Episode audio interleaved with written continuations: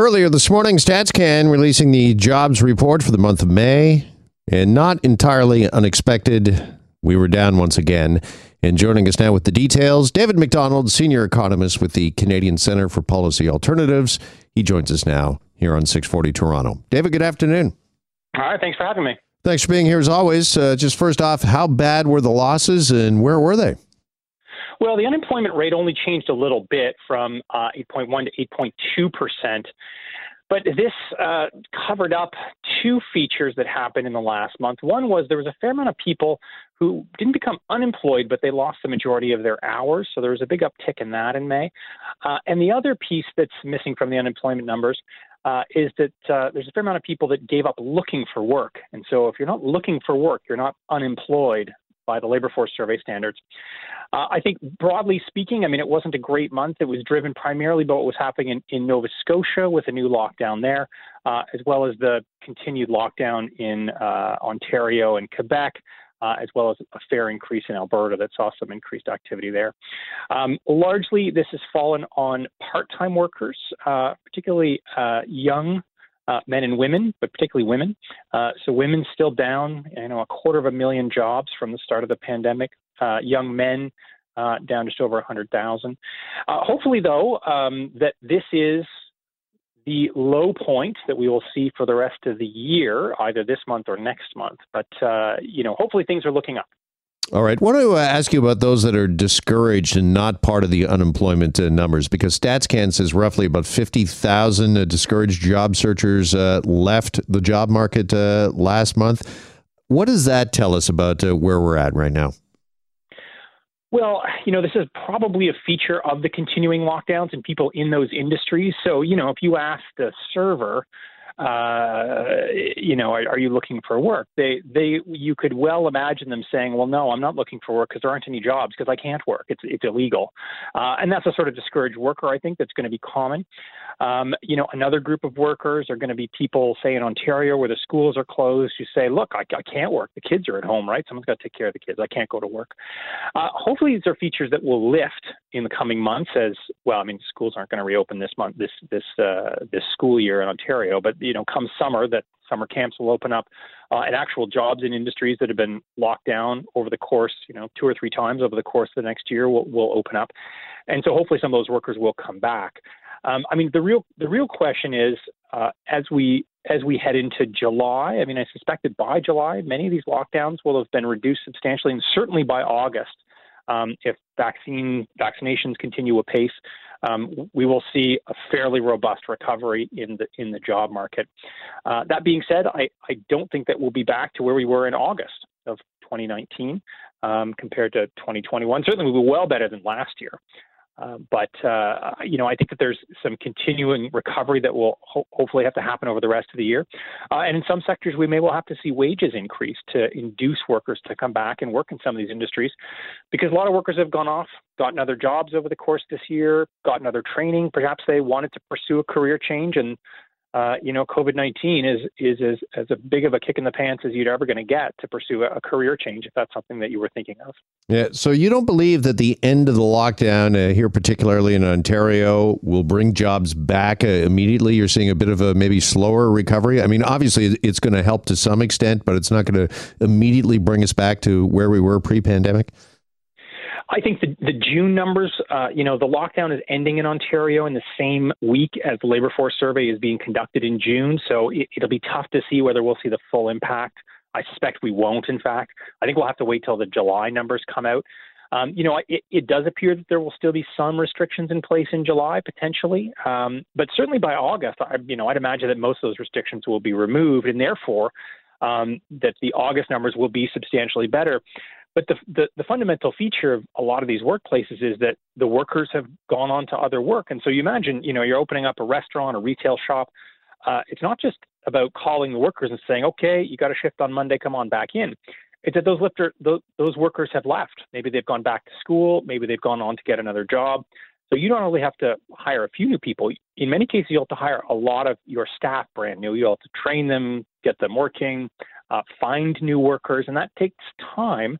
Um, you know, the summer season is a, is a, is generally a good employment season.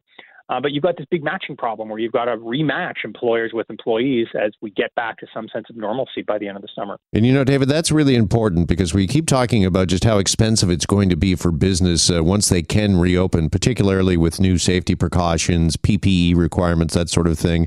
But what you just mentioned there, that not only costs you time, but it costs you money as well to recruit and to train. Yeah, and in that time, you know, you suspect that that um, it's going to be a lot of extra work for employers. You know, they're used to running a business. It's going to be a fair amount of work to get a business up and running. You got to order new supplies. Uh, but now, not only that, but you have to restock a business. It, for many people that have pre-existing businesses, it's going to be like starting that business anew. Uh, and for a lot of workers who may have gone on to get other jobs, uh, you know, they may be looking for work in totally different industries and new. And so it's going to be a very new experience, I think, for a lot of people. Now, from the from the business perspective, and we're already seeing this in the U.S. The U.S. is a couple months ahead of us on this reopening schedule because their vaccines rolled out more quickly. Uh, is that um, employers are going to say, look, you know, we're short of workers, we can't find workers. Uh, and on the other side, workers are going to say, well, look, I'm not getting paid enough to go work at this job that I didn't like, you know, a year ago, and now I'm, you know, out a year's worth of income. Uh, and so, you know, we're I think we're going to hear both sides of this in the coming months. Is that employers are going to say we need more workers. Workers are going to say we need a raise. Uh, and so I and I do expect you know that'll start to sort itself out by the end of the summer, hopefully with some some increases in wages, because both sides have received a fair amount of help, uh, mostly federal, but some provincial. So there's been huge business supports, and the business supports have actually exceeded the jobless supports, but there's also been decent jobless supports in terms of uh, the CERB as well as as increased EI uh, payments, uh, you know, over the course of the fall and winter. So both sides are in, you know, in a strong bargaining position. So I, you know, I do expect that that wage increases will be one of the possible results of a of a strong reopening late in the summer. And once the lockdown is lifted, David, where do we where do we expect to, or where are we likely to see the biggest bounce back? Is it the tourism and hospitality uh, industry? Uh, and again, can the U.S. provide a bit of a guide there, since, as you just mentioned, they are ahead of us when it comes to reopening? Yeah, in terms of the industries that were hit hardest, uh, you know, if you imagine a, a, return to somewhat normal, by a long shot, the industry hit hardest was accommodation and food services. Um, you know, in second place is, is retail, but it's a distant, distant second in terms of the number of jobs lost. Uh, and then you've got other areas uh, like uh, culture and recreation. You know, construction saw some losses, manufacturing saw some losses in the last month, uh, but it's really food and accommodation. So this can this can certainly be um, uh, things like tourism. Uh, that hopefully will have some sort of summer return. I mean, the one concern is that there have been fundamental changes here to how we how we the nature of work. Uh, a lot of this food and accommodation services is also devoted to business. So these are the food service workers downtown that serve lunches.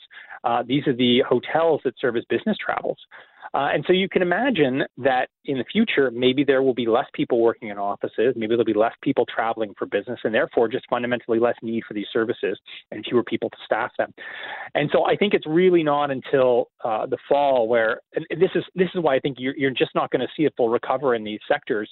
Uh, in part because it's going to take some time to just restaff them, but in part because people's um, approach to them may well have changed, and we may not need as many lunch counters downtown or as many hotel rooms if people aren't traveling as much for business. Yeah, there's a lot to be sorted out and a lot of uh, unknown consequences, uh, without a doubt, uh, due to the pandemic. Uh, just finally, when it comes to jobs in the pandemic, is that the feeling that uh, maybe the worst is now behind us with the uh, lockdown set to be lifted hopefully in the next couple of weeks?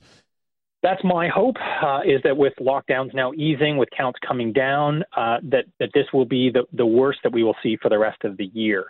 Uh, you know, I. It, it may be a bit touch and go in June just because of the timing of when the labor force survey comes down. It'll come down. I mean, the the the, the lockdowns lift in Ontario on the 14th of June, I believe, uh, and that is during the labor force survey week. And so we may not get a full feel for what the reopening looks like from the June numbers, but hopefully they'll be a little bit better as uh, as hiring starts to pick up, and some of that will get picked up in the labor force survey.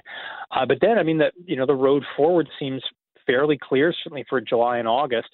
We think back to last year at this time, even without the vaccine, uh, we saw a big uptick in uh, activity and hiring in July and August. Um, and uh, and a decline in case counts. And so you would presume you'd see the same thing this year, except with the vaccines backing. Um, hopefully, it's a long term decline and we don't see an uptick in cases again when the school year begins in September. You bet. David, really appreciate the analysis and the time as always. Have a good weekend. Thanks for having me. David Macdonald, senior economist with the Canadian Center for Policy Alternatives.